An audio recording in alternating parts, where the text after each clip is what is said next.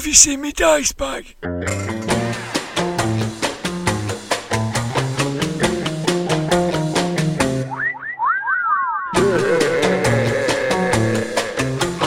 Grognard Files. Hello, my name is Dirk the Dice, and this is the Grognard Files podcast, talking bobbins about tabletop RPGs from back in the day. I'm coming live from my den under the stairs at Dirk Towers here in Bolton, UK. I'm surrounded by my stuff. If I spin my chair to the left, there's a ridiculous homemade shrine to the actress Caroline Munro. I'll just give it a tap. Ah, for this podcast, she is Princess Di. Not that one. From the film At the Earth's Core, alongside Doug McClure. It was a follow up to the very successful The Land That Time Forgot, also starring McClure, based on the screenplay written by Michael Moorcock. Munro, for me, is very much an eternal champion, appearing in many guises, in many genres, across time and the universe. If I kick my legs out too far, I'll hit the gas meter. I've been told that it needs to be replaced, which means that all of this stuff will need to be unpacked so they can come in and do the work. I'm trying to put them off as long as possible because it'll never fit back in once it's expanded into the vacuum of the outside world. Any help with trying to calculate fifth dimensional space will be very grateful. Until then, I'll put up with the old gas meter with whatever risks that entails. To the right is my great library of tabletop RPGs and my Grognard files. I'll reach across and grab this episode's file. Whoa, whoa, whoa, whoa, this is heavy. Hang on, this is the right, this is not, not the right one. This, this is the uh, 888th attempt to list all of Michael Moorcock's creative output. I'll put that back on the shelf and, and come back to it in the Micro Grog Pod, the second part of this episode. This is the one I want Stormbringer, fantasy role playing in the world of Elric. Uh, this file has all the usual su- uh, sections divided into two parts. In this one, there'll be a potted history which has been compiled with the help from Ken St. He's kindly engaged in an interview on Twitter with us, a twinterview, as no one's calling them. And Steve Perrin has also helped via Google Plus, and points of clarification have been provided by uh, Rick Meints by email. Also, uh, in this bit will be Open Box, Judge Blythe rules, and The White Dwarf, with contributions from at Daily Dwarf. In the end section, I want to take a few moments to thank our founding patrons, as we've set up a Patreon account. Don't worry, I'm not going to bang on about it. The Patreon is there to help support the podcast, allowing you to put a few coins in the beret if you like what we're doing. We'd also like to produce a Grognard Files fanzine. How the fanzine looks and feels will depend on the level of support we achieve. Just imagine reading this bobbins on the Kazi instead of just listening to it. In the next part of this episode, the Micro Grog Pod, uh, which will follow in a few weeks, there'll be some more Stormbringer goodness. We'll have the Games Master screen, which looks at Stormbringer supplements, Ed's Bargain Shed, um, where we'll give you advice on how to get hold of Stormbringer stuff um, on eBay and the like, uh, the listener post bag, and some extra Moorcockania. More, more, more, more, more, more, more, more, more cock. Blythe is co presenting this one again because back in the day he was our games master for Stormbringer. In the very early days of the Armchair Adventurers Club, we had a strict rule. Our prime directive Thou shalt not games master a game that another member is games mastering. So, this is a game that I've not run until recently, which I, I ran a one shot from the Perils of the Young Kingdom scenario booklet. Adventurers had to confront a Pantangian sorcerer who was corrupting the land with his vile hybrids created by obscene experiments. We refer to it now and again during this episode. I just warn you that this episode is another big one. I offered to split it up a bit over three episodes rather than two, but listeners said they preferred for it to fit on a C90 tape cassette rather than a C60. So, put the kettle on, grab yourself a brew, a packet of hobnob biscuits, sit back, and have your soul drained away by my hypnotic nasal drone. Ramblers, let's get rambling. Section 1 A Potted History. It is the colour of a bleached skull, his flesh, and the long hair which flows below his shoulders is milk white.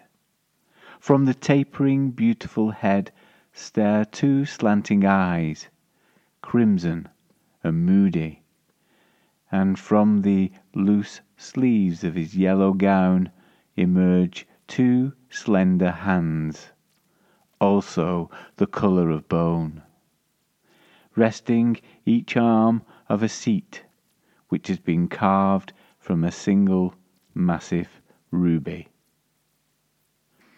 Thus begins Elric of Melniboné, published in 1972, the first full novel featuring Elric, the doomed anti-hero at the centre of a series of stories written by Michael Moorcock that first appeared in a novella titled The Dreaming City in 1961. Set in the mythical period of Earth's prehistory, Melniboné was once a powerful empire with a reach that extended across the known world that they patronizingly refer to as the Young Kingdoms. Elric is an albino, physically weak but with an intense, brooding integrity that sets him apart from the others of his race. His body is sustained by plants, balms, ointments, and drugs, and thanks to their ancient bloodline, he has access to demons, beast lords who master the creatures of earth and elementals. During the episodic collection of stories, as he travels during his exile from the court of Melniboné, he often has to call upon these supernatural powers to defeat his enemies and aid his companions. His most significant companion during his travels is his sword, Stormbringer, a sentient object that's bound with a demon. The sword gives Elric strength as it feeds upon the souls of those it kills, giving power to the demon lord Arioch. It is an erratic, impulsive thing upon which Elric has little control, forcing him to kill with impunity his enemies and those he loves. Later, Elric became a facet of the Eternal Champion, a concept that links together Moorcock's other heroic figures such as Hawkmoon, Corum, Erekosë, and Jerry Cornelius, among others. They are heroes in a conflict of the cosmic balance between the forces of chaos and law. In 1974, Ken St. Andre went to graduate school at the University of Arizona. His roommate was a diplomacy master who had developed the classic strategy game of pre war Europe into a fantasy variant. A year later, when Ken got back home, he grew interested in developing diplomacy in swords and sorcery settings of his own. One of the first he created was for the Young Kingdoms. When Chaosium got the license to produce a game based on the Elric stories, Ken contacted Greg Stafford with suggestions and recommendations on how the game should be done. He got the gig. Although Elric had appeared in short stories and journals for a number of years, it took some time for them to be collected together in a book format. They were published under different titles too, which is why cataloguing them is so difficult. Ken based his initial research on two volumes, Stormbringer and The Stealer of Souls. When Moorcock created the Young Kingdoms, it was for the benefit of the narrative, with little regard for consistency. A game world, on the other hand, needs an internal consistency. So this was Ken's first task, filling in the gaps and extrapolating the details of cultures, history, economics, and ecology to make the world playable. When it came to magic, for instance, Moorcock only gives the vaguest description of how it actually worked. It seemed to Ken that everything he did involved some kind of summoning of external supernatural forces, so he designed a system based on summoning and subduing demons and elementals. It proved to be the trickiest part of the game design. He has described the process of creating a game world as transcribing the essence of someone else's imagination into numerical and descriptive form of rules. He then says that the task of gamers is to take these numbers and flesh them out in their imagination, to recreate the storytelling experience in their own minds while playing. Steve Perrin was a Chaosium staffer by this point and was assigned to oversee and edit Ken St. Andre's work. Principally, his role was to ensure that the mechanics didn't stray too far from basic role playing, which were being developed as Chaosium's in house system. Some of Ken's innovations were sacrificed on the altar of BRP. For example, he wanted to use the base 8 in the game to reflect the strong implications of chaos. So the copper coin, for example, was the low currency. The silver coin was worth 8 times as much as copper, and gold was worth 64 times as much as silver, not very far away from their value on Earth. The Melnibonean wheel would have been 500 times as much as gold. Too complicated, said the publishers, so they went with multiples of 10. Steve Perrin added additional material about religions and developed the concept of virtues for lawful characters to summon and bind to complement the idea of chaotic demons. Due to these developments, Ken was happy to elevate his status to a co author. The game was released in 1981 in a deep box, followed by a second edition shallow box in 85, and the Games Workshop hardback third edition in 87. There was very little supporting material for the game back in the day, Hawkmoon RPG came out in 1986 with the promise of more Eternal Champion RPGs compatible with Stormbringer, such as Corum. Those additional games didn't appear, but Stormbringer's status changed in 1990 when the fourth edition included a substantial rewrite and the inclusion of more specific spells. At this time, RuneQuest was in the hands of Avalon Hill, so Stormbringer became the front and center fantasy RPG product in the Chaosium stable. A whole host of additional supplements were produced. Three years later, Stormbringer was replaced by Elric! following another substantial revision, but this time by Lynn Willis and others. This was later republished in 2001 as the fifth edition of Stormbringer. In that same year, Chaosium issued a D20 game using the IP Dragon Lords of Melniboné. Ken St. Andre's name had been removed from the credits, and much of the energy and distinctive flavour of the Young Kingdoms had been lost in these later versions. The name staggered on in a mongoose supplement for their version of RuneQuest. Chaosium lost the rights, and now the only Moorcock RPG in existence is Mournblade, a French language RPG set in the period of Elric's youth, prior to Moorcock's cycle of stories using a choose your dice system. What of Moorcock and his thoughts of the games he inspired? He has provided supportive comments for the box of Stormbringer, but he was never in direct correspondence with the game makers before or during the development of the game. Most of his contact with Chaosium was through an intermediary. His relationship with them was long and renewed and extended a couple of times, but they did fall out with each other eventually. The reasons for this falling out vary depending upon who you ask.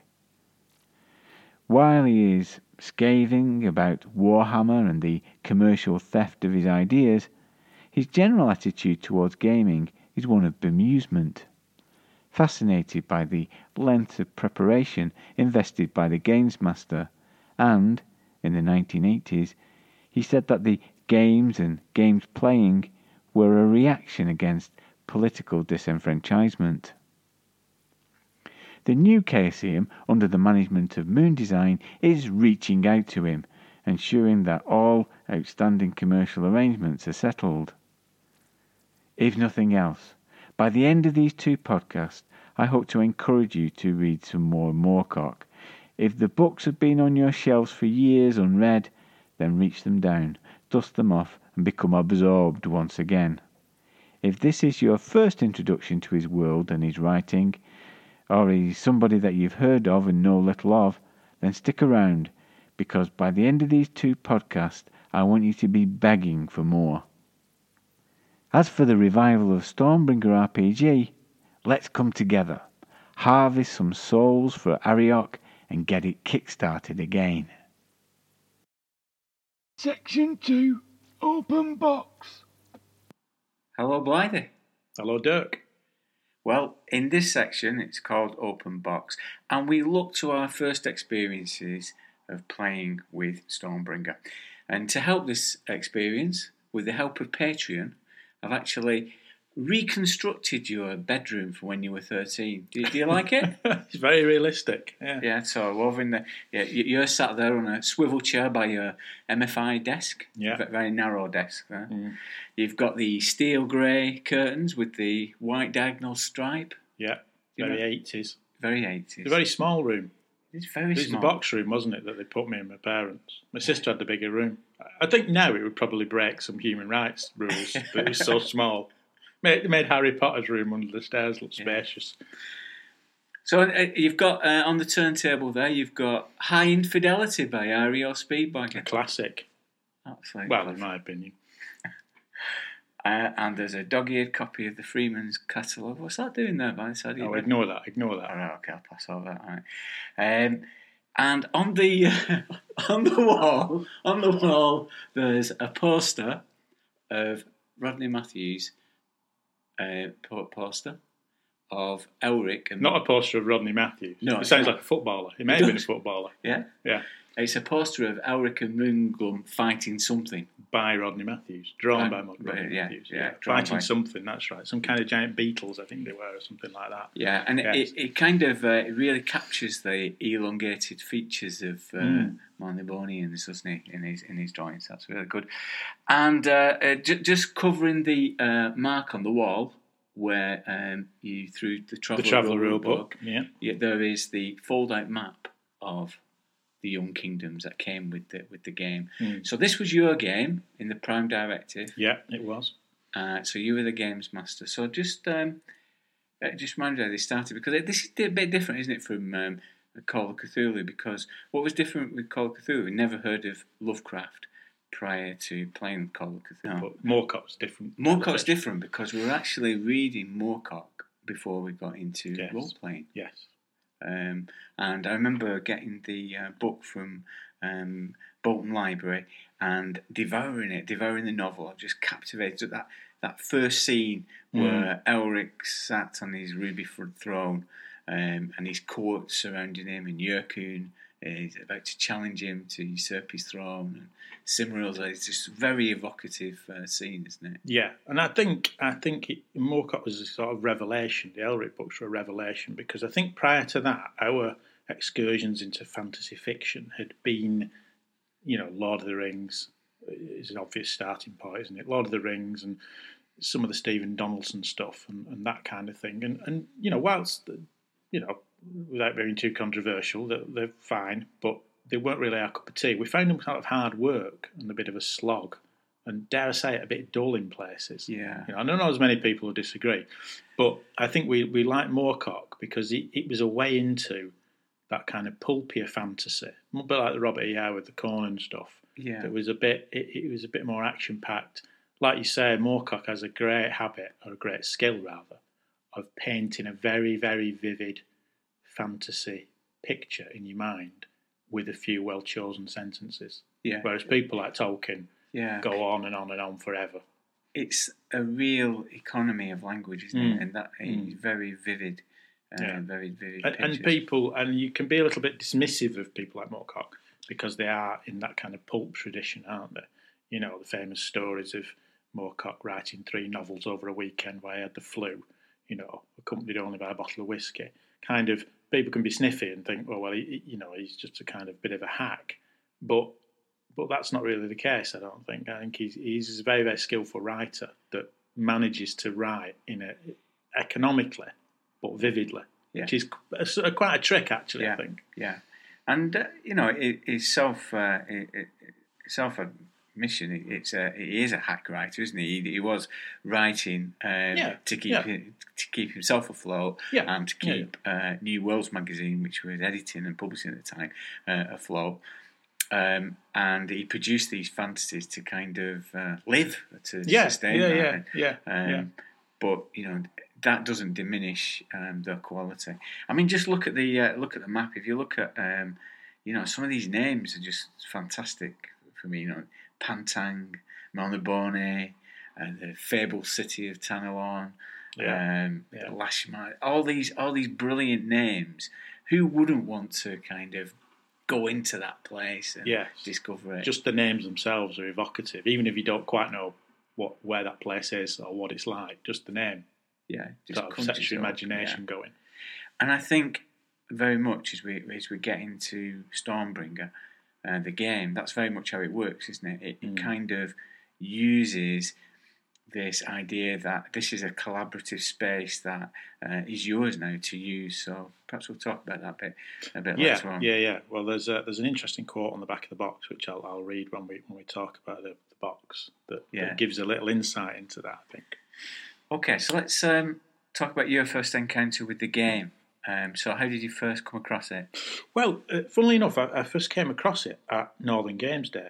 Um, I think we may have heard of it prior to that, but it was not an easily accessible game. It, it wasn't, and you'll you'll know about these things. You'll correct me if I'm wrong, but I don't think it was published by Games Workshop, was it? It's published by KCM, but it wasn't readily available in the UK. No, it wasn't. It wasn't licensed uh, by Games Workshop till uh, 1987. So Yeah. um, it was um, only available in import form. But we, so we'd heard of it, but um, obviously I hadn't, hadn't seen it. I don't think we'd seen it for sale at that point.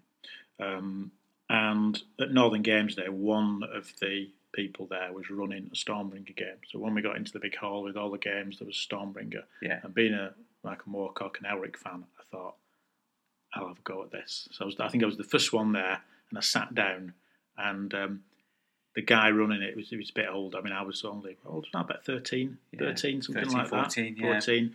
Um, he was, you know, must have been, I don't know, the grand old age of 20, maybe even 21. Wow. Um, uh, and uh, I remember sitting down and I remember him saying to me, um, if you, and we'll, we'll touch on this later at length, I'm sure. He said, if you want to be the most powerful character, be the Melnibonian sorcerer. And I remember looking at the character sheet, and of course, I understood bits of it because it's basic role playing, and we'd been playing RuneQuest for a few years, so we, I understood the concepts just at first glance. But I remember thinking, oh, I don't want that to do that. I don't want to be the centre of attention or the weight of expectation on me that I'm the most powerful character around the table. So I opted for some. I think he was a sailor, my character, um, and that was sort of interesting because you thought, well, this sailor. They had like careers, which RuneQuest didn't really have. They had Yeah. like a, each character had a career: warrior, sailor, thief, that kind of thing. Uh, so I remember playing a sailor. Um, we played it. I can't remember much about it. I remember we landed in a, sh- a ship. We landed on a beach. I think we fought some clakars. You know the winged Yeah, yeah. the winged ape things that are yeah. in the books. We fought some clakars. Um, and then they broke for lunch, and no nobody nobody came back apart from me. It was just me that came back. And so I went a bit wrong then, and, and he abandoned it. This fella, he had, a, he had a very attractive girlfriend, and for some strange reason, he was more interested in her than running the game, which I couldn't understand at fourteen. Still can't really. Yeah, yeah. Much rather. Were you willing to play all the characters? I was willing to play. I would, I would say, all right, I will play the Melnibonian Sorcerer. I'll play all of them. Please carry on. No, leave your girlfriend alone. No, come back, please. And so, how soon after that did you get the game? I think it was a few. It might have been a month or two later. I think it was Northern Games Day in April. I think it was. My yeah. birthday's in May. I think we went to London, uh, on one of our famous day trips to London, and went to Forbidden Planet, and Stormbringer was there in Yeah. Forbidden Planet. Bit pricey, but I had a bit of birthday money, and I bought it then. So I think I bought it. A mo- it was a month or two after Northern Games Day. It's a very striking cover, isn't it, on that early edition of uh, The first Stormbringer? edition, yeah, it's got uh, it's good. It's a good cover. Picture of Elric on the front, Stormbringer. with very deep red background, doesn't it? Yeah, yeah, it's an evocative cover. Um, and I bought, yeah, I bought it from Forbidden Planet, um, not Games Workshop. It was Forbidden Planet because, as we said earlier, it wasn't that easily available. I think they just had one, might have had one or two copies in there. yeah. So, what did you get in it? What was it? Um, box set, you got the rules, uh, softback rules. Uh, you got the map of the Young Kingdoms, which was quite exciting, which went on the wall with the bedroom. Um, you got, I think, you got some character sheets. I think you got a kind of booklet. I, I have still got the box set, but when I look inside, there isn't. It mentions an information booklet, but I've not got that anymore, so I'm not quite sure what that was. And some sort of cardboard silhouette figures Yeah. to use as All, you know, uh, all Chaosium. Um, yeah, the uh, right, uh, silhouette things, yeah. Um, and you also got you got funny shaped dice. Yeah. It was the first game I'd bought that came because there was a, you know I, I ran Traveller for many years Yeah. with its boring D6, but this was the first game I got with polyhedral dice. That's what they say, isn't it? But I say funny shaped dice, yeah. which is the kind of dice you want. Well, we all know that the, the only real reason you got um, Stormbringer was a way of bypassing the Prime Directive, which Of course, was, yeah, it was. As, as in true lawyer fashion, I found a loophole in the Prime Directive. I could play a game quite similar to RuneQuest that wasn't RuneQuest. yes, that's true. Just to go back to the box, there's a great quote on the back of the box from Moorcock, um, which I'll read, if I may. Yeah, you Dirk? can, yeah, yeah. read that. Uh, on the back of the box, it says, um, and this is a quote from Moorcock. It says, Stormbringer reveals more about my own fantasy books and characters than I could have guessed. It does not merely derive from the books, it complements them perfectly. yeah. I think that's a really interesting quote because it does, Stormbringer does feel a bit like that, doesn't it? That, Yeah. you know, you felt, a it was quite a liberating game that you felt, although it's based on these books, I can, I can do what I want. Yeah. You know? Well, I think I think what it is is that the at the time, I mean, Moorcock wrote some uh, a couple more novels uh, in the eighties and, and early nineties uh, with Elric as a character in them, but they were more or less fixed, weren't they? So the adventures of Elric and the and the world was kind of uh, written, and under, unlike something like Glorantha.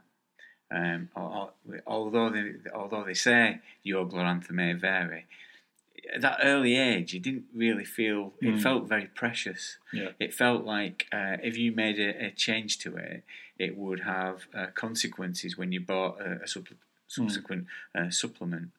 Uh, Middle Earth role playing, um, you know, you, you felt like there was going to be a supplement on Ents uh, that would uh, kind of disprove and, everything and, and I before. think there was. Yeah. Yeah. I, I bought, I mean, many years later, is that many years later, three or four years later, I bought Middle Earth role playing. I think we played a couple of games of it. But Middle Earth role playing d- did feel quite stifling because there were all these supplements about all the different bits, you know, the Barrows and Bree and all these other places. And and you did feel a little bit it, it felt quite restrictive that, like you said, you were stepping on some kind of big cultural toes in some way. That if you did something that was, it felt like you could do the wrong thing. Yeah. I think that's the way it felt like.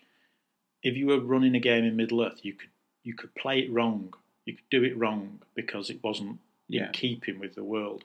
And I think what um, Stormbringer gave you, and it, and you genuinely felt this at the time, although you perhaps didn't wouldn't have articulated it like this at the time.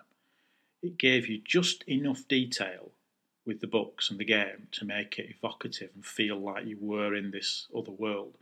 But it also pulled back on detail, so you felt you had a lot of freedom Yeah. about various bits and pieces. Well, if you take a clakar, for example, so in the books, a clakar is described as an ape like creature with leathery wings. Right? It's all you get. Yeah, yeah, yeah, yeah. And you can use a clakar in the full knowledge that there isn't going to be a No, footnote. there isn't. A, yeah, A footnote about how, how they, uh, Yeah. the, the birthrights of a clakar, yeah, um, you know, the origins of the clakar, were they, you know, that, that kind of thing. It's just, it, it- it's just, it, it's just there. Um, so I think that is very liberating as a, a games master and as a player. Yeah. Because um, we, there was only a, a handful of us playing, very often we'd find that we would be playing it one on one as well. Yeah, yeah. Um, where I'd take a character and you'd be the games master, and we'd we'd, we'd uh, work that. out. Because I think in previous podcasts you said, you know, in travel you just wanted to be Han Solo. In uh, Call of Cthulhu, uh, you wanted to be uh, Indiana, Indiana Jones, Jones. yeah. uh, for all I know, you want to be Henry and regarding Henry. I don't, I don't know. But me as a teenager, and me as a me as an adult, what I want to be is one of Moorcock's characters. yeah, yeah, You know, if it's Tanglebones, uh, Mm. Elric's Retainer, yeah, you know, Rackhir the Red, yeah, those kind of. Uh, I, I think there's some. It taps into kind of eccentric characters full of uh, Mm. different um, impulses and motivations um, that I find find interesting uh, about uh, uh, being a role playing. I if um, we've recently uh, started playing again, haven't we? We had a we had a, a one off game we did. Yeah. online. Mm. How did that? How did that bring things back? How did that feel? Because uh, I I games mastered it and uh, you played it. Yeah, I did. Yeah, yeah, uh, which was a bit of a role reversal, but um, it's probably the first time you've played it since you played it in North. Northern Northern Game. Yeah, yeah, yeah. yeah, And this time everyone stayed. and We finished off the game. We did, No, yeah. Didn't go home after lunch. Not Um, everybody survived, but that's another matter. no, no, it is a bit. I mean, that's one of the, the first things that comes across with the game. It, it is can be quite deadly. Yeah. it's it's quite a deadly game, um, and it's interesting that it's written by Ken St Andre, um, who wrote Tunnels and Trolls. And Tunnels and Trolls had that kind of reputation of, you know, nasty traps and nasty monsters and being kind of a bit, little bit bloodthirsty in terms of Yeah, and, and there's a little bit of that in Stormbringer, I think. It can be quite Yeah. nasty. I mean, we'll talk about some of the, the rules later on, but, you know, you Yeah. can be fine one minute and, I think there's a line in the rulebook that says, um, um, "Your character's dead. Now file your character sheet." That's Yeah. it. there's Yeah. a finality to it. That's Yeah. it. it Um, does have that. And I think when we played it, it, it there's a question mark over the idea of a long running campaign with Stormbringer. Yeah, Uh, I mean, sorcerers are quite powerful. Um, so you could imagine as a sorcerer maybe surviving. But having said that, being a sorcerer is a bit risky. You can go Yeah. insane. You can be killed by a demon. yeah. So even that's not that safe. So it is quite a dangerous game. But but the other thing that came across uh, when we played it again is it, it's a lot of fun. It is It's hard. It's hard to be poor faced about it, in my opinion. Yeah, It's yeah. a lot of fun. Um, and there is that feeling that you're in the Young Kingdoms, and if you're a Moorcock fan, you think, well, you know, yeah, it's, it's a good laugh.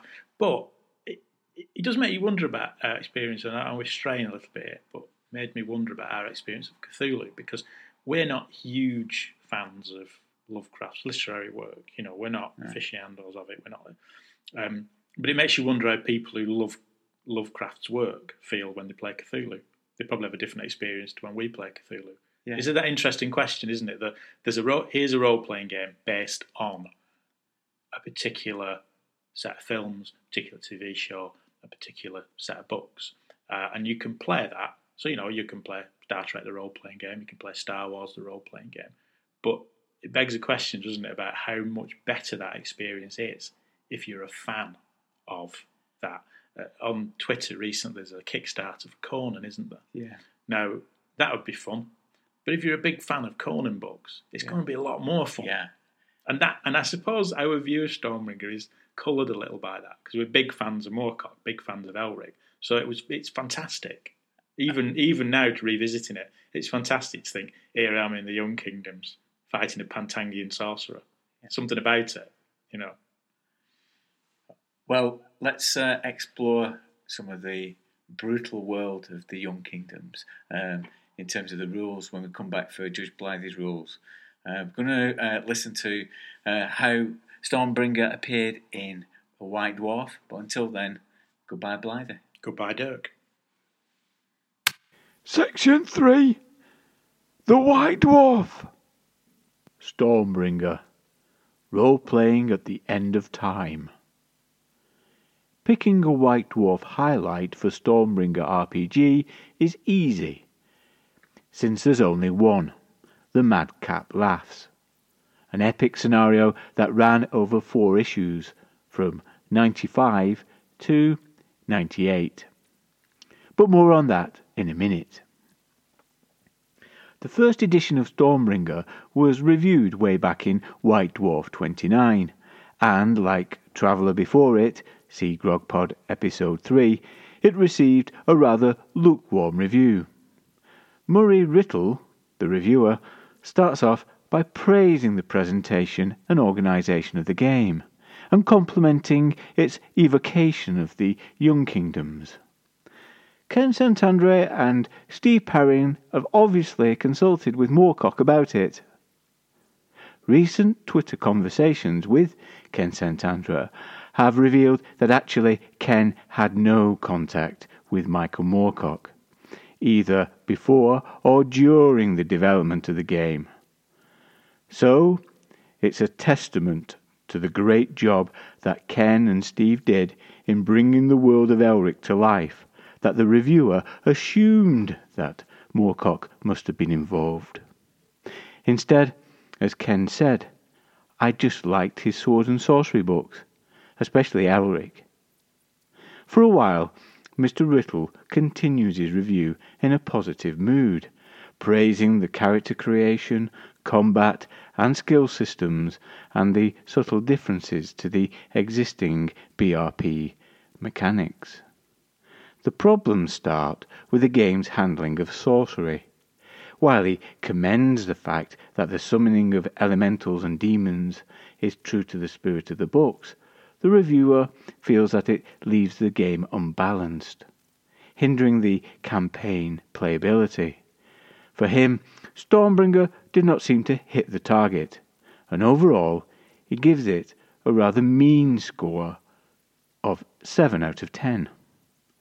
Personally, I find the review rather confused. There's clearly a lot that Mr. Riddle does like about the game. He recognises how it conjures the young kingdoms in all their chaotic, exotic, deadly glory. The variety of characters available in Stormbringer powerful sorcerers, barbarians, beggars, merchant princes is one of its strengths. So to complain about character imbalance just seems, well, odd. Basing a campaign around such a disparate group would be a challenge, but isn't that one of the attractions of role playing? Come on, Mr. Riddle, give it an 8 at least. Anyway, in 1982, Chaosium were on a roll. Stormbringer was soon joined on the shelves by Call of Cthulhu. Along with RuneQuest, they formed the triumvirate of quality, immersive RPG systems.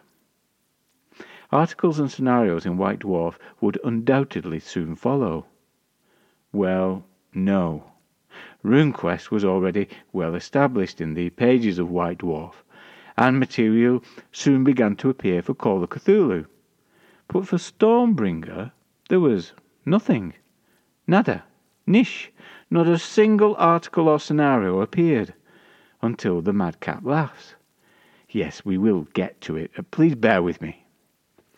I've often wondered just why there was never any Stormbringer material in White Dwarf. After all, here was a game based on the works of preeminent British science fiction and fantasy writer. Surely this was right up the dwarf street. Maybe Call of Cthulhu, being genuinely different from the existing games that were around when it was released, captured role players' imaginations more. Maybe people were already using existing fantasy RPGs to adventure in the Young Kingdoms. Chaosium didn't help in this regard either. They too seemed to put all their creative weight behind the releases of RuneQuest and uh, Call of Cthulhu supplements and scenarios. For Stormbringer, they came out very infrequently. I trust that Dirk will have all the details. As far as I'm aware, even Chaosium's House magazine, Different Worlds, only featured two scenarios for Stormbringer, both of them from the pen of Ken St. Andre himself. Was no Stormbringer material ever submitted to White Dwarf during these years? Or was everything rejected? Many niche games were covered during this period. Champions, Car Wars, Pendragon, Doctor Who, so it still surprises me that Stormbringer never featured. I suppose only Ian Livingstone really knows the answer to these questions, and I'm sure he's an avid listener to the Grognard Files podcast, so maybe he'll write in to tell us. Eventually, a couple of Stormbringer scenarios were reviewed in Open Box, as was the Hawkmoon RPG, but still no actual material appeared in the magazine. And then, seemingly out of the blue, Games Workshop released a Stormbringer hardback under license from Chaosium, featuring the original rules plus the Stormbringer companion. This followed a similar pattern to Games Workshop hardback release of 3rd edition Call of Cthulhu. Package up the rules and supplementary material in an attractive hardback and include some extra full colour artwork as a added enticement. For my taste, the cover art by Peter Jones is a little over stylized and not a patch on the Chaosium original box art by Frank Brunner but each to their own. But still, rejoice! With Games Workshop backing, a flood of new articles and scenarios would undoubtedly follow. Ah, but the times they were a changing. Uh, what was that? The Madcap Laughs? Oh, it's coming up. I, I promise. Games Workshop release of Stormbringer hardback is inextricably linked in my mind with the demise of RPGs in the pages of White Dwarf.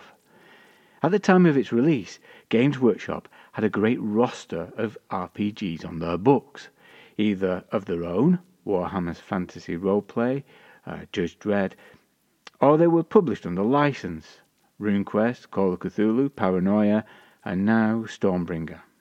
The issues, numbered from the mid 70s to the early 90s, were of a very high standard. Great, thought provoking articles, in depth, engaging scenarios, high quality artwork, even fewer chainmail bikinis on the covers. And yet, as the Stormbringer hardback was released, the RPG content fell off a cliff. Warhammer, Fantasy Role Playing, and Judge Dredd clung on by their fingertips a little longer, but even they disappeared soon after. Looking back with the benefit of hindsight, by 1987, the writing was already on the wall for Games Workshop's commitment to RPGs. The very next issue after Stormbringer was reviewed in Open Box, a certain Warhammer 40,000 Rogue Trader was released. It was clear very quickly that Games Workshop had a big hit on their hands. Within six months, it came to dominate White Dwarf. It's easy to see why. The idea of fantasy races armed with high tech sci fi weaponry is an attractive one. Couple that with Warhammer's, or should it be Moorcock's, backdrop of the endless struggle against the hordes of chaos, and you have a surefire success. And despite Warhammer 40,000 originally being advertised as saying, You won't need hundreds of models, just a dozen will do. People bought miniatures, lots of miniatures. For Games Workshop, this was an obvious and more profitable direction to take.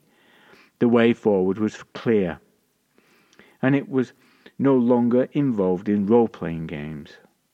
At the time, though, it felt pretty sudden like the rug had been pulled from under me. What had happened to my beloved white dwarf? Enough of this. It is it is ancient history. I'm I'm supposed to be talking about Stormbringer, aren't I? So let's look at the Madcap Laughs by Matt Williams, both Stormbringer's calling card and farewell to White Dwarf, its opening shot, and its last hurrah. Warning, I'll try not to give anything major away, but there may be a few spoilers ahead. I think that's allowed nearly 30 years after publication, but if you are planning on playing in this adventure, you might want to fast forward a bit. The Madcap Laughs is a three part adventure, plus a separate introduction, epic in its scale and ambition. What starts out as a simple rescue mission develops into something much more, with the player characters acting as inadvertent pawns in a mad god schemes. In a, uh, in a joke that's been a, a millennia in the planning. These adventures succeed in capturing the flavour of Michael Moorcock's writing. The action visits various locales in the Young Kingdoms, from the barren, weeping waste to the lush jungles of Oin and Yu. And it features some notable colourful NPCs, giving both players and the games master good role playing opportunities. In part 3, it even dips a toe in the Moorcock multiverse, with the players indulging in a spot of dimension hopping and a travel by airship. It's definitely designed for experienced players. Some of the combat is quite deadly, and it needs at least one person, preferably more, familiar with Stormbringer's magic system. There are a lot of demons to be dealt with. Knowledge of the motivations and machinations of the peoples and religions of the Young Kingdoms will also come in handy in places. For the Games Master, the adventures in parts 1 and 2, I'll come to 3 in a moment, are very well structured. Key events are outlined that move the overall plot forward, but within a framework that the players will have a great deal of scope to go their own way and explore and discover what's happening. The Games Master is given good advice on how various ways that the players might tackle the adventures, how to react accordingly. It's a level of detail I think that Games Masters will really appreciate. The NPCs uh, are very well drawn too. The main character, Zymora, is particularly memorable and features as a real nemesis of the player characters throughout the adventures. I don't think it's a coincidence that she's described and illustrated. Uh, Zimora uh, bears an uncanny resemblance to Servalan, the arch villain from Blake 7.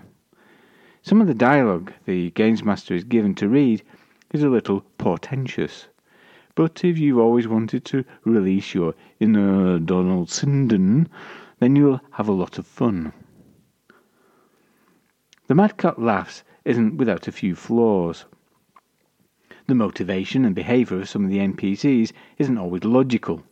Why, if the NPC values a powerful, mysterious amulet so highly, does he allow it to be worn by his teenage daughter?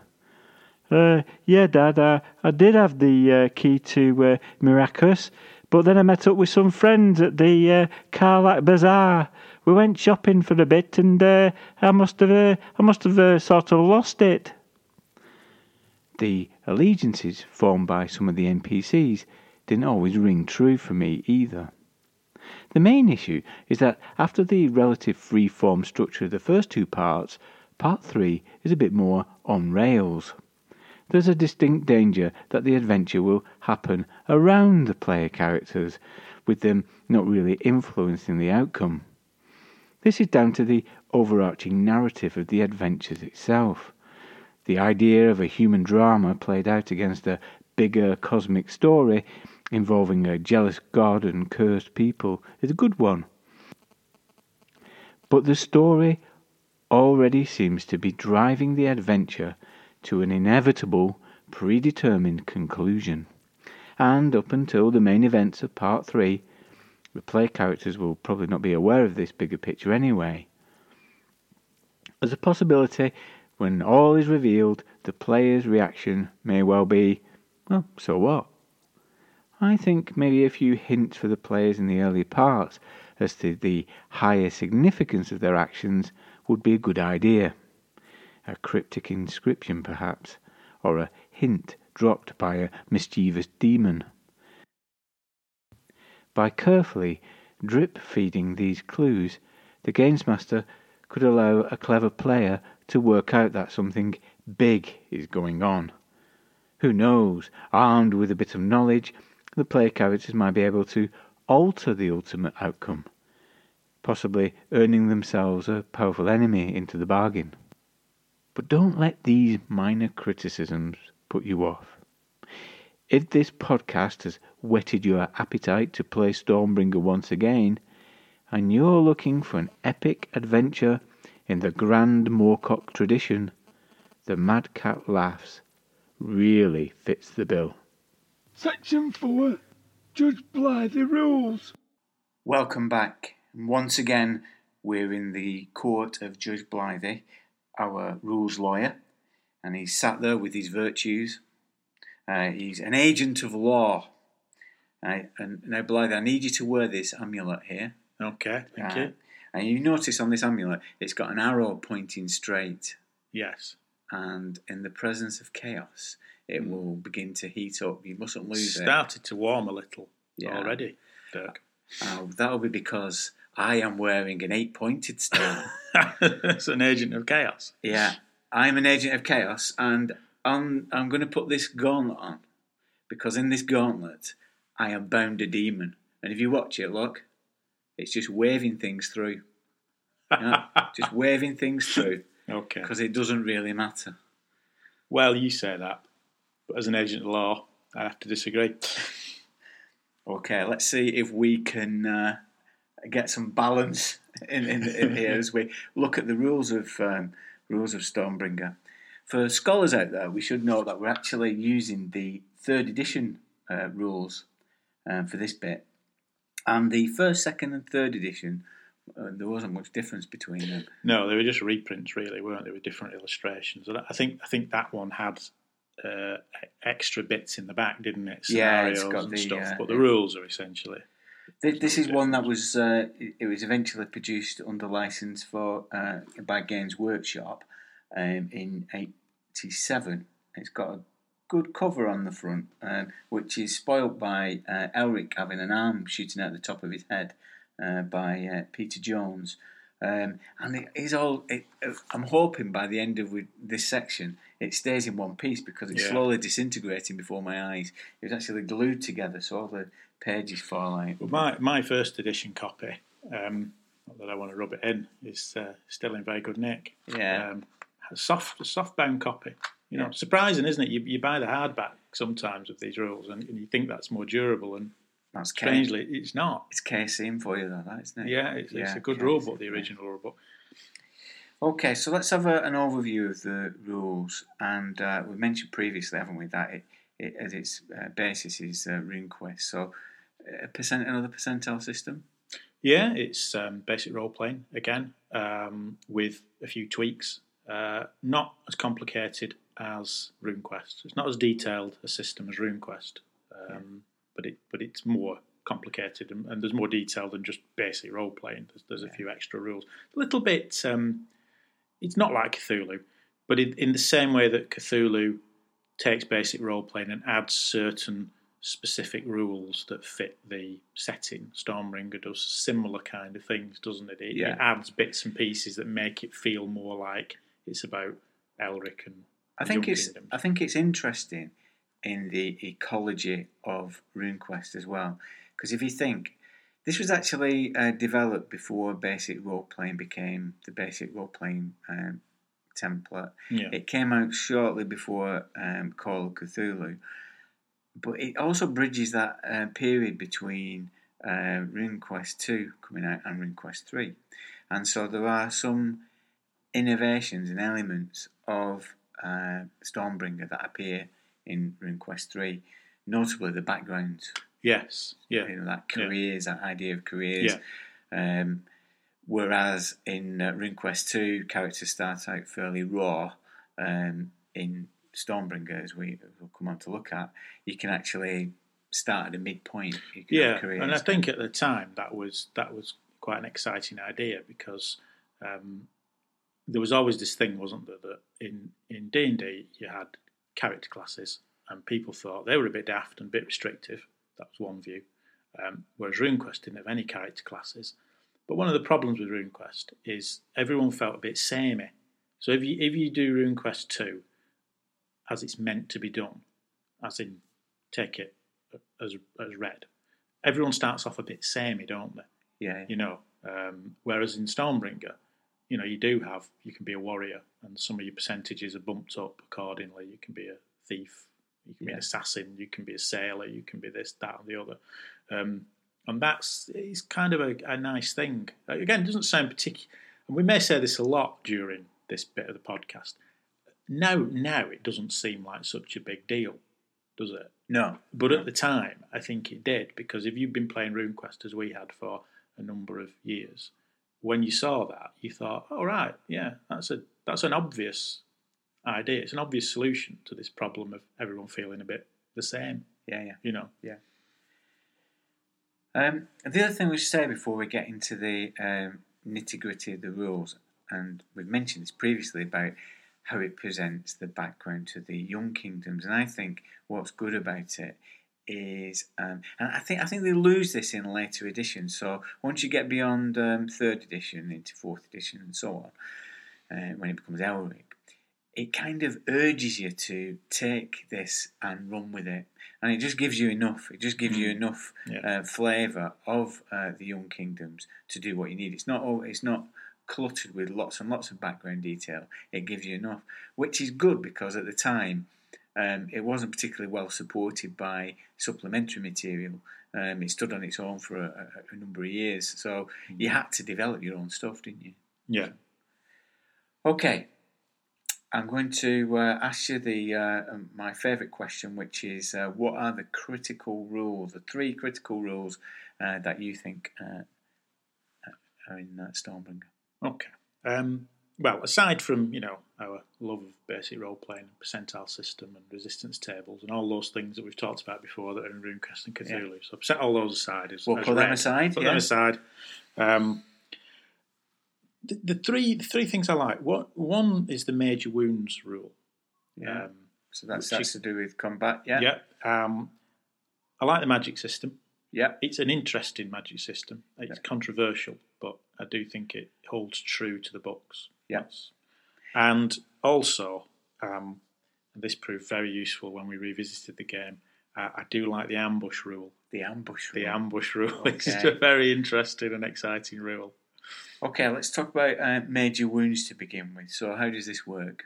Well, you've got um, hit points. Yeah, Um, if you take a wallop of damage getting through armour, so gets through your armour, the damage you take is more than half your hit points.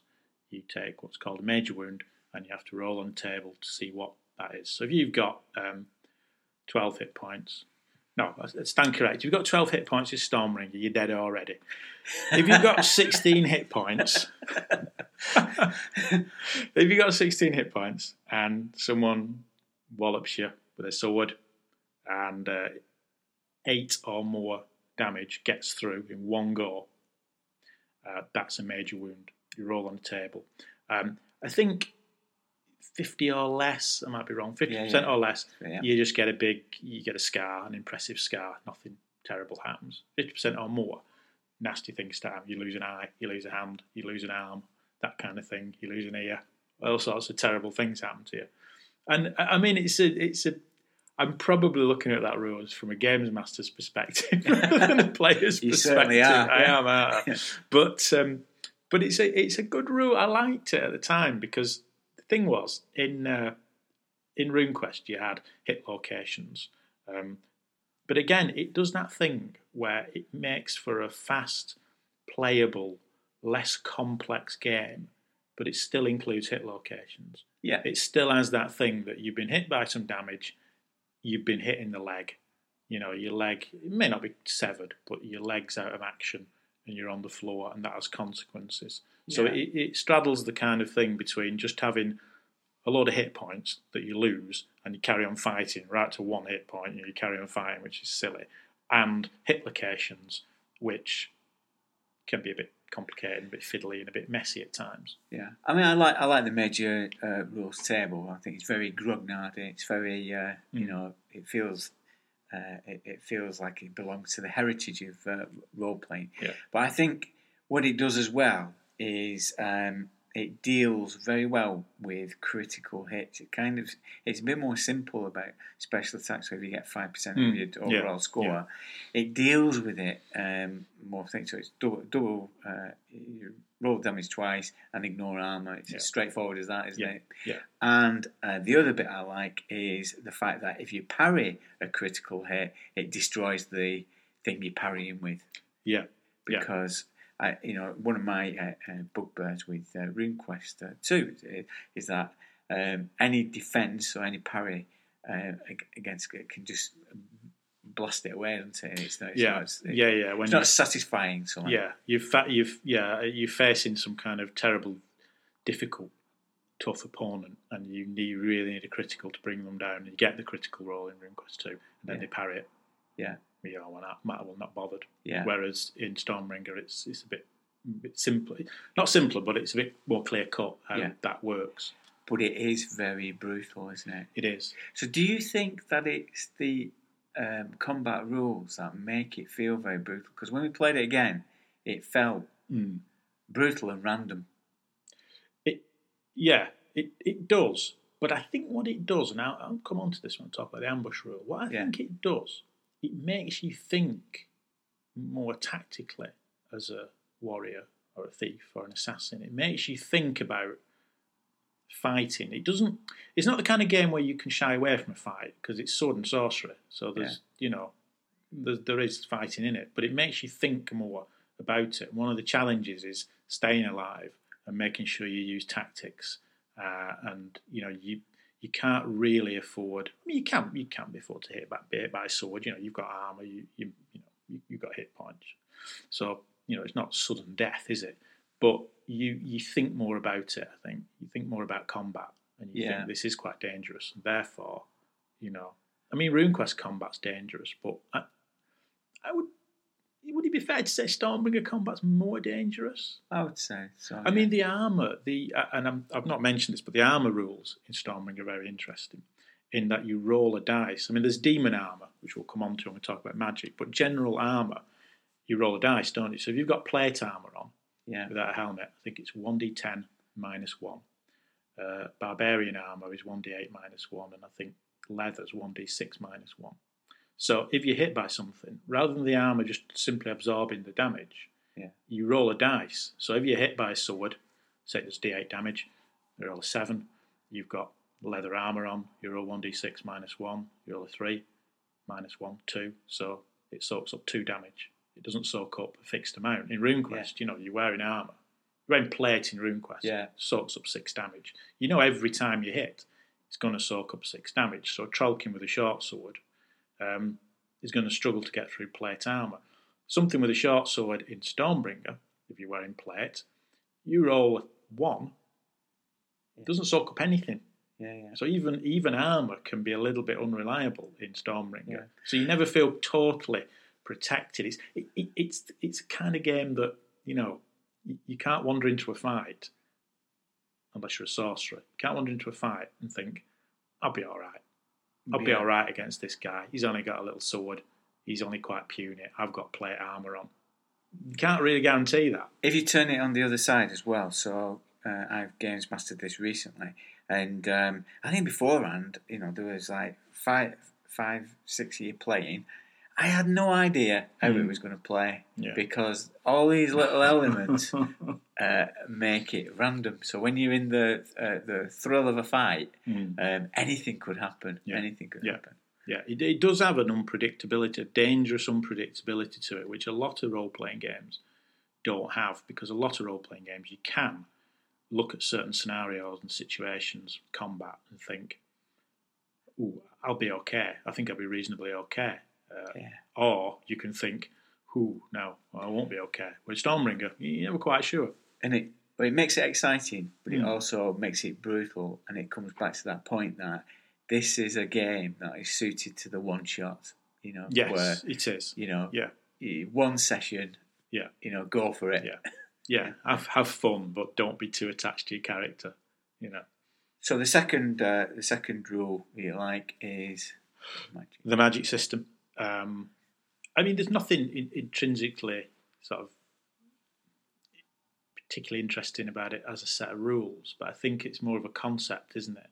In that the magic system in Stormbringer isn't a magic system that revolves around spells um, and wizards having spells. It's all about summoning demons and elementals, isn't it? Yeah, Which again is true to the books because in the books it's all about summoning yeah. the gods and demons and elementals and What I what I like about it is this idea that um, you have to instruct them. So Yes, you know you yeah. have to think very carefully about Yes, uh, instructing them. yeah. Um, because you know Yeah. it's the old uh, sausage on the end of your nose thing, isn't it? You know that. Hans no, I do tell. it's Hans Christian Andersen. Oh, I think yeah. it is. Did he have a sausage he on the wanted a, he wanted a sausage, Yeah, and his wife said he could have any wish. yeah. He asked for a sausage. His wife said, "Why did you ask for a sausage? You could have asked for anything. I wish it would be on the end of your nose." And so he had a sausage on the end of his nose. Is that true? Is that? I know It's, not, true. It's not true. Is that but a it's true? is that? But- is that? I've never. I've never been. I've never been in that kind of situation in Stormbringer. No. but it has that potential, doesn't it? I think. I think if you were a role player and you were a Melnibonian sorcerer and you summoned a demon and wished for a sausage, you deserve to die. what would you like? Would you like um, a soul drinking black sword of death or a sausage? I'll go for a sausage. No, I think I think you deserve to die. File your character sheet. you get what I mean, though, don't you? You get what I mean. I do get what you mean. Yeah, you can have. yeah, yeah, you yeah. know. It's, it's a bit like for those familiar with D and D, it's like the wish spell in D and D, isn't it? Yeah. The classic wish spell, where I think in Player's Handbook it sort of warns you that you know be very precise about what you use the wish spell for, because the cruel games master can trick you, Yeah, and you end up with sausage on the end of your nose. yeah, yeah. Yeah, Yeah. or something similar to that. Yeah. Yeah. But I, th- I, I, I think you're right. I think it, it it's not really a rules thing because a lot of the um, spell casting and summoning happens off stage, doesn't it? Yes. So yeah. you you bind the demons into your armor Yeah. to increase the strength. That, yeah, that into that- weapons to increase the power. So you bind them into things, don't you? And Yeah. they, they make your armor more powerful and your weapon more powerful. And th- this is one of the, the, the, I suppose, the two criticisms of Stormbringer, which we need to address with the magic system. Some people criticise it because they don't like the idea that there are no spells. So being a sorcerer, you can't Yeah. just fireball someone or, you know, cast a sleep spell or turn into a bird. But I think the answer to that one is well, tough. Go and play a different game because Stormbringer and Elric and Moorcock and the Young King. That's that's the way it is. So Yeah. you know, that's that's what it is. I think the other criticism, which is, has a little bit more validity, is that sorcerers in, in Stormbringer can become incredibly powerful. So you can end up with demon, a demon bound into your armor, um, and it can protect you uh, 80 points protection. Can't it? And, Yeah, yeah. And the only thing that can damage it is another demon weapon. So if you if you're up against a sorcerer with demon armor, which has 80 protection, and all you've got is your average broadsword, unless you get a critical, um, which ignores armor, there's not a lot you can do about it. And so sorcerers can become very, very powerful. Um, in some ways, that's why it lends itself to a one-on-one game because if you're playing a sorcerer, Yeah. you know that, that's matter, kind of yeah. all right. Yeah. Um, but I suppose it can be tricky if there's a sorcerer and then there's a lot of average players around who are not sorcerers. Although they, they can have demon weapons and armour given to them or they can find it. Yeah, There's nothing to stop that happening. But there is that imbalance in there of sorcerers very powerful, yeah. um, other characters far less powerful. In later editions, so from the fourth edition uh, onwards, they do introduce the idea of having um, spell descriptions, but somehow I think it loses something when they Mm. do that. Yeah. I think in these early editions, um, the use of plants and poisons kind of Yes, Makes is it- makes it that. Yeah, the plant lore. And, because I don't think it's fitting with the Young Kingdoms. In the Young Kingdoms, um, people are not intrinsically magical. Um, this ancient race of Melnibonians uh, uh, have kind of have got this kind of relationship with demons, and similarly, uh, Pantangians, who are younger kind of human um, uh, race, are kind of dabbling with it and Yeah, being yeah. distorted by it, aren't they? and it's hard to become a sorcerer. I mean, as a human, you, you can become a sorcerer, but it's very, very difficult because you need a very high intelligence and a very high power score. Um, and the the races, you know, races like the Melnibonians have, have modifications to their stats that give them a better chance of becoming a sorcerer. So not even not even all Melnibonians and Pantangians can be sorcerers. Yeah, so yeah. they are quite rare in the sense that it's it's hard to become one of those people, but it's it's also hard to get the stats you need to become a sorcerer. So you can be a Melnibonian, but you're still not a sorcerer because you've No. not got quite good enough stats Yeah. to do it. So it is rare. Um, but I think with the game balance thing, um, it's something we, I think we'll talk about later when we talk about character creation and races, because I think there's an interesting. Whilst people might criticise that game balance, I think Stormbringer is trying to do something else. Yes. Yeah. Uh, maybe unconsciously, but we can talk about that later. Yeah, and I think we should come back to uh, magic uh, when we look at some of the supplements because Hmm. um, some of the supplements uh, try and address this uh, idea of magic and how, Yeah. how to deal with it. So Yeah. we will come back to that. Let's talk about ambush because uh, you were very excited about this ahead of our uh, recent game. I do like the ambush rule because I think I think a lot of role playing games um, fall down a little bit when it comes to things like surprise and ambushing opponents and that kind of thing. Well, it's like the uh, strike rank thing, isn't it? So the I like strike rank because it takes into account uh, dexterity and size, but it doesn't deal with the randomness of things happening Mm, and uh, yeah. the unexpected. Yeah. So it's a little bit, you know, you, you, your classic kind of dungeon guard room where you kick the door in and they're the guards playing cards or something. You know, they're Yeah. not prepared. You get them by surprise. And in a lot of games, you sort of get one round, you know, attack on them and that kind of thing. And it, you it always feels a little bit unsatisfactory. Whereas in real life, if you took someone by surprise and you had a big sword, you, you would have an immense advantage over them. Yeah, Um, and the ambush rule in Stormbringer is a skill which allows you to roll the skill, and if you're successful, you get 1d4 minus 1 rounds of combat against an opponent. Um, they can't parry, they can't attack. So argue, you could get up to three rounds of combat, and they can't do anything about it. Going back to the sorcerer with the 80 points armour, that's some uh, an opportunity to ambush the sorcerer and get some hits in him and hopefully get a critical and get through the armor, that kind of thing. which So is it- what happened. which is what happened in our game. You know, we ambush. But also, what's good about it is it doesn't just allow you to roll the skill. It says that you've got to negotiate with the games master Yes. how you're going to ambush them. yeah, yeah. And again, that that was an interesting. Again, doesn't seem interesting now, but then I think it was an interesting concept because RuneQuest and basic role playing generally have this idea. You have a percentage roll for a skill. So I'm going to search the room. I roll. Do I find anything? I'm going to climb the wall. I roll. Do I find anything? I'm going to try and persuade this guy. I roll. Do I persuade him? That kind of thing. Um, but ambush i- i- encourages you to negotiate and come up with a plan that the games master says, yeah, that sounds good. That sounds like a good idea. I'm going to let you roll your ambush Yeah. skill. Yeah. And that seemed like a kind of quite a progressive and interesting development and, in and, the game. and aren't you glad that I wore the gauntlet of waving things through in that instance then? That I allow that level of negotiation. Well, I suppose so. But then I think we did a pretty good job of negotiating it. You know, Yeah, right. using the rules of law and logic and reason. Let's talk about uh, character creation because uh, we're on the brink. We're on the, uh, the this evening. We're going to play Numenera for the first time, Yes. and I've created a Numenera character. And I have to say that creating the Numenera character was one of the most enjoyable character creation experiences I've had because it gives you a set of choices that you can uh, make uh, to develop and create what you want it to be Yes. Yeah. within the setting. Yeah. Stormbringer is the complete opposite of that it's a bit, isn't it? Yeah.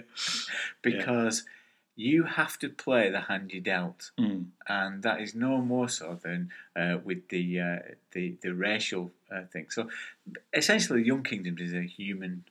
A- a human culture, isn't it? Melnibonians are ancient, so kind of alien-like, uh, but essentially it's it's human. So you have basic characteristics, but these can be adjusted depending on your race. Yes. Yeah. You've never managed to roll a Melnibonian, have you? I haven't, no. No. Elric, uh, Elric, Eddie. Easily confused. Both pale and interesting. Pale and interesting Eddie. Uh, he managed to uh, he managed to roll a Melnibonian. So Yeah. you've got the cursed ice cup. Oh, not the cursed ice cup. No, Ca- go ca- uh, the Do you want to roll? cup of chaos. Let's No. roll. Let's see if we can do it. Ten. Ten. It's quite good. That is quite good. Um, Dharijor. Dharijor. Yes. Dharijor. So sorry about not uh, close, but no cigar. No. Close, Okay. but no storm, no Stormbringer. or Mournblade, even. Yeah. But it's, it is interesting, isn't it? Because you say you roll a d100 and you get you get a race. I mean, that's the way you. You, you don't have to do that, I suppose. If you were doing a one-on-one game or a one-shot, you could say, "Oh, you're going to be a Melnibonian. You're going to be this. You're going to be that." Fair enough. But the idea behind it is you roll. You, you do. You roll your race, and there are such extremes on it. I mean, the, the the classic extreme is yes, you can be a Melnibonian or a Pantangian and end up being a sorcerer, or you could be from the city of beggars, Yes. which means you fairly puny and you will have probably a limb missing. So you could end up Or an a- eye missing. or an, you end up being a character on a crutch, um, whereas one of the other players could be a sorcerer. And I think you know we we, we say that our um, our former colleague, a former uh, member of the, of the of the group, he didn't like um, Stormbringer because he was such a Tolkien fan. But I think it was because he was the beggar and I was the uh, more powerful character. He's a I bit of a power gamer, wasn't Yeah, he? so- yeah, yeah. yeah. Okay. But I think what's what's interesting about the character creation in Stormbringer is, and I'm not sure if this is, it's a difficult one. This because I mean it was first published in 1981, wasn't it? Yeah. So this this is a rule system from, you know, 1980, 1981. Um, and nowadays you have these kind of story-based games, don't you? So role-playing these days, it's like an old man now. These days, Yeah. young role players these days, Get off my lawn. yeah. They, they um, there's much more emphasis on story and characters. Um, you know, so it's not the old, you know, Gary Gygax saying that D and D is a war game. You know, that was Yeah. his kind of. I think he famously once said that D and D is like a war game. So you're in a dungeon and you all have your abilities and you wander around, you kill monsters and you get experience points. And it's like a war game, but it's personalised war Yeah. games rather than armies. But what um, modern games are more about stories, and I, I think Stormbringer is going in that direction. Whether it's intentional or not, I don't know. But what it forces you to do is consider, you know, there's four people playing this game. One of them's very powerful. Two of them, um, you know, one of them's kind of ordinary. One of them's from, is it, ah, I don't know, Lomia, Lomia, is it, or a Yeah, bit yeah. dim, and they get an actual reduction on their intelligence. Yes. You know, uh, so one of them's a bit dim, and one was a beggar with one leg. Now, go and play that game. But I think what it's trying to do is is the story, isn't it? You know, Yeah, so yeah. you can be, you could have a Melnibonian sorcerer with a beggar sidekick, and if you're the beggar sidekick, what it what it seems to be suggesting, and it doesn't say so overtly, but what it's nudging in the direction of is play the role, Yeah. play, do the story. You know, just because you're, you know, the one-legged beggar, um, doesn't mean you're any less important than the sorcerer. It's not about power and wealth and going up the levels and all that kind of thing. It's about the story, you know. And I think that's why I liked it so much. Yeah, I, mean, yeah. I remember games where I was playing those um, low power characters, and I remember one where we broke into the manse of a, a, a sorcerer, and I remember negotiating with a, a demon who was bound into a statue, Mhm. and I, we just spent an, an evening just having this dialogue. Yeah, Uh, yeah. you, you could do that. There are, like I said, there's the demon, the, the negotiating with the demons, and the kind of character you may be given, the hand you may be dealt, um, pushes you in the direction of more role playing rather than becoming a powerful rune lord or becoming a powerful magic user or becoming this or that. And that's what I think is really interesting. And I, I, I'd say I think quite revolutionary about it. Yeah. Again, I don't think it's overt, but it, it's definitely there. You know, this you forget it's 1981 Yeah, yeah. you know, when this is being And written. maybe uh, this is where role playing creates role playing. I wanted to be like that, yeah. what about the uh, rule fumble? What doesn't work? The only rule I have a real problem with, um, I think, is some of the skills, the base scores for skills, um, because what you get on each skill area, so you've got perception, knowledge, uh, agility, that, those kind of areas, you get a bonus depending on how dexterous, clever, strong you are, whatever. Um, plus and minus percent. So you might get a bonus of plus four percent. But some of the skills are just a bonus. So things like tie knots is if you've got a four percent bonus, tie knots is four percent. Now I mean I wasn't in the Boy Scouts, but I can tie a knot. I don't think it's four percent, you know. And if you get a bad if you get a character that's not that good, you could get no bonus or even a negative bonus. So it's not like I can't tie knots, it's that you know, what what does it mean? And That you- mine you- is that I won't tie knots. I refuse to. Or oh, every time you go past a knot, it unravels. It unravels, yeah. You don't have to walk within 10 paces of a knot, and it unravels, yeah. Yeah. Don't let him on a ship, all the sails will fall down. But I think it's some, it's a little bit silly because some of the skills are sort of 10% plus your bonus, which even that feels a bit low. You know, move silently or something, it could be 10% plus again. If your bonus is 2%, 12% seems seem a bit low, the skills, I think. And it's a bit silly because no one's that bad, you know. Yeah. And I suppose it highlights a bit of a flaw um, in that basic role playing idea of, you know, spot hidden item, you know, 5%. It's not like, you know, some kind of idiot who can't search a room at all. Um, and it forces the games master to keep either adding, either do it like that and say it's 5%, you just keep failing all the time, or you're adding, giving them bonuses and saying, oh, it's quite easy, so I'll give you plus 30%, that kind of thing. So the, the skill bases do do kind of niggle a bit, I think, Yeah. with me. They, they seem just ridiculously low. If you if you play it as uh, written, I think it's one of those things that you just end up bumping them up, don't you? I mean, I Yes. you- yeah, you end up bumping up and saying, oh, well, just give yourself a base of 20% for everything plus your bonus. And, and you know, and, and admittedly, the, the careers and the backgrounds do bump the skills up. So, admittedly, if you are an, an assassin, you'll get something like 40% plus your bonus, move silently. So, it, not everyone starts at ridiculously low levels, but it's just the, the skills that fall out of your chosen profession um, are stupidly low, it seems to me. yeah. You know, I can never quite get on with that rule. Let's get out of it. It, it is glowing quite a bit, isn't it? Your amulet. I It think is, yeah. Time yeah the to forces leave. of chaos are strong. Till next time. Goodbye. Say Bye. Section 5!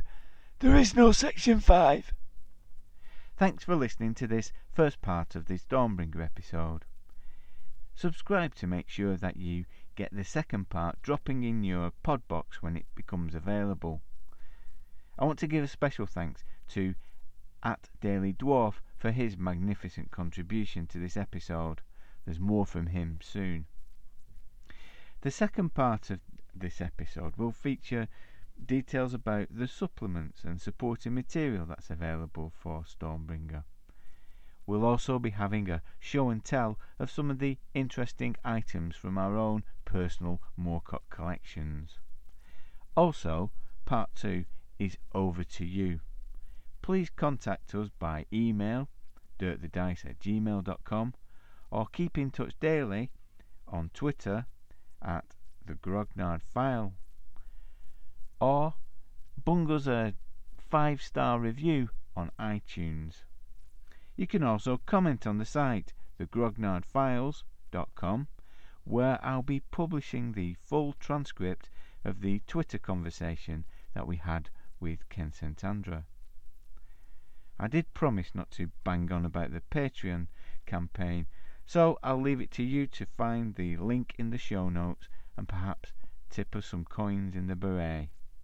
But I wanted to give a special thanks to our founder sponsors, Rick Knott, Eric Top, and Tuni. I want to give extra special thanks to the people who've actually given the um, premium maximum backer of uh, five dollars a month. Um, so I've given them special demon um, features from a table in uh, Stormbringer. So I'm just going to roll on a dice. So Steve Rees, thanks for your um, backing, and you've got a three. So you have the power of strength drain. Uh, also, thanks to Andrew. Uh, so I'm going to give uh, give it a roll. You get four. So you've got the power to regenerate. Thank you. Matt Broughton, You've got a seven. So you're invulnerable. So have fun walking in front of buses. Uh, Sam Vale, I'm going to roll this because I know he loves the rattle of uh, dice around his head. Uh, and oh, you've got and that, that's a, that's acid. So have fun with that. So they're all now bound into our service, and let's hope they don't eat me or drive me insane before the next part. Until then, I'm dirkthedice at gmail.com. Adios, amigos.